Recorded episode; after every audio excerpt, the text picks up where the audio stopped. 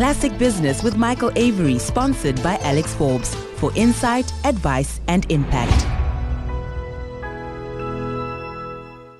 The findings of South Africa's largest working woman report released recently sheds a very interesting light on the challenges and indeed the opportunities of female participation in the workforce and provides uh, some very important recommendations for businesses to help address the country's skill shortage by tapping into what is uh, an underutilized skilled female talent pool. And it's something when I chat to executives on my show that is always a challenge. Skills, well, they're there. Sometimes uh, we're not looking in the right place something my next guest knows all too well. Philippa Geard, founder of recruitmymom.com. Philippa, welcome and always a pleasure to chat. Firstly, tell me a little bit more about this research study. It seems fairly broadly representative, just under 2,500 skilled women at working age 18 to 64. How did you uh, gather the info?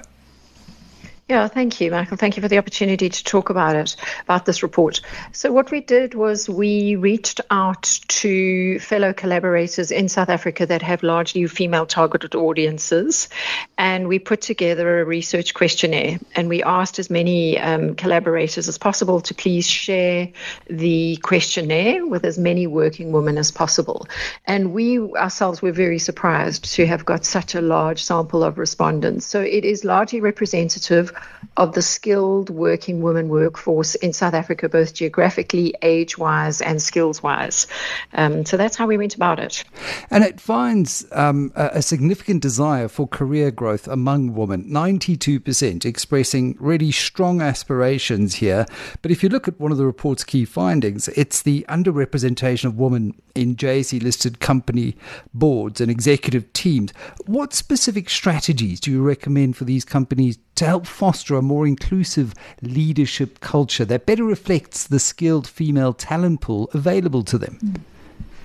Yeah, so uh, Michael, what's important is the contextual, um, you know, environment in which we find ourselves. More educated women entering the workforce because more of them are graduating from universities in a skills shortage market, and so if employers just grasp that they're going to have more educated females continuously entering the workforce, they need to start thinking about the long term talent pool strategy as to how they're going to retain and attract these women all the way to senior levels because if your if your workforce is largely female you need to be able to grow them to being in senior levels. And so what this report talks to is what are the key barriers that women are still seeing in the workplace and then what are the benefits that they're looking for in order to help them through what we call the missing rung of the ladder, which mm. is, is they're entering um, at the at the lower levels of, of of the skills. You know, as they enter the market, they go to mid level. Many of them leave for career pauses, and then that seems to be where we lose a lot of the skill set. And whereas this report really unpacks then okay, let's address those barriers, which I'm happy to unpack with you. Yeah, well, well let's talk to the, the, the first barrier, and I think it, it, it's quite intuitive and obvious to many that um, women have high aspirations, they, they become qualified, and uh, let's use the bank, for example, and I know RMB have got a great pause program helping women come back into the workforce, but often a woman will, will pause the career to go out and start a family, and then finding their way back into the workforce, that becomes a key barrier, doesn't it? Yeah, absolutely. And we found that the number one barrier that women noted in the report was lack of opportunities internally. And, you know, this speaks to their need for career growth and their aspirations. And if, if, um, if companies could take which is 49% of women will take a career pause. And that can be of any length or any time and not just for raising children. If they can take them and encourage them back in and what the report is showing is through one, financial incentives, but secondly, through flexible work arrangements. So inclusive flexible work arrangements. And that doesn't mean that all women want to work remotely. What we've seen in the report is, is, is that overwhelmingly women want to work in a hybrid manner, which was very interesting to us. Um, So, yeah. so more more flexibility rather than just well, this is the one way we want to do things. Just uh, enable us to um, incorporate uh, all of these different um, expectations and, and role responsibilities into the workplace. Absolutely. If you, you know, with us having more female headed households in South Africa than male headed households, what this, what we're seeing from the data is, is that women are saying, we want to work, we need the finances, we want to grow, but we need help in order to balance everything that we're doing. And we're not saying, please let us work at home the whole time. Only 33% of the sample want fully remote. We actually just want to be able to work in office and flexibly. And 55% of the women said that they wanted to work full time hours, which was very interesting. Mm, mm. So it's not necessarily saying, well, we want to work half day and flexible. It's just uh, yeah. flexible around particular responsibilities.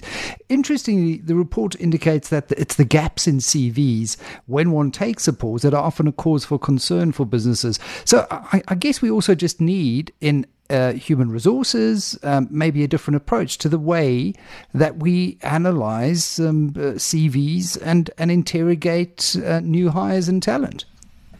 Absolutely. And I, I, I, also think that it's about a perception change in terms of reframing career pauses. So, you know, it, there's an assumption that if you've taken a career pause, you're outdated. Mm. And that's not the case.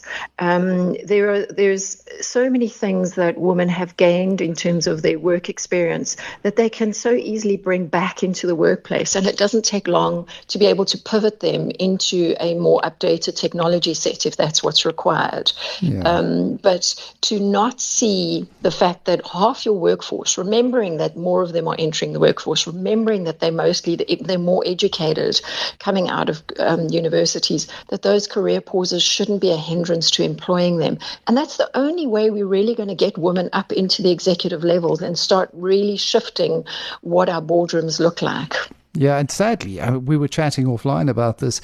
Uh, they are they are very progressive companies, and there are companies out there. When I attend a results announcement uh, call, for example, where uh, you you can see there hasn't been a lot of thought given to um, diversity, and we're not just talking paint by numbers diversity here. It's the fact that different viewpoints uh, around a table bring a great deal of value. Looking at challenges, looking at uh, problems through different lenses and perspectives often helps enhance the solution set.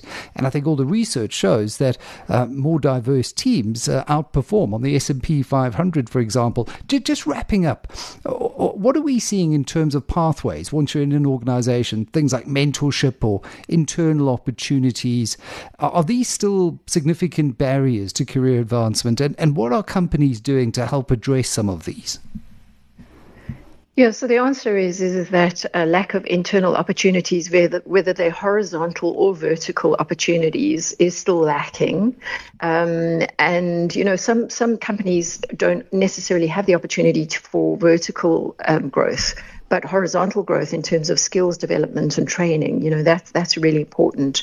Um, and then implementing formal mentorship and networking opportunities for women so that they can go through the rungs of their career more easily, particularly where you've got a, a, patriarchal culture or a patriarchal organization that needs to now transform, given that this workforce that's coming up is largely female. And then a big one is pay discrimination. You, you know, we know that pay discrimination is still a barrier for women if we take a serious social look at the importance of women and, and, and the number of female headed households in South Africa, is, is we need to start closing those pay gaps. And so, if businesses can address um, pay gaps, if they can help women with mentorship, networking, and opportunities and pay them a good wage, as well as you know um, look at inclusive flexible work options. They really will be the companies in the future that will be able to win by attracting and retaining this skilled workforce well, there you go. And uh, we'll find uh, that some of the talent, uh, some of the skills that uh, business often complains isn't there, starting to bubble to the surface. Philippa Geard, thank you very much, CEO and founder of uh, Recruit My Mom, reflecting on some of the findings of a very interesting report that was conducted in November last year on uh, the, the attitudes and aspirations of women in the workplace. Sadly, still a lot to do, but the solutions are readily available. You're listening to Classic Business. Classic Business with Michael Avery, sponsored by Alex Forbes for insight, advice, and impact.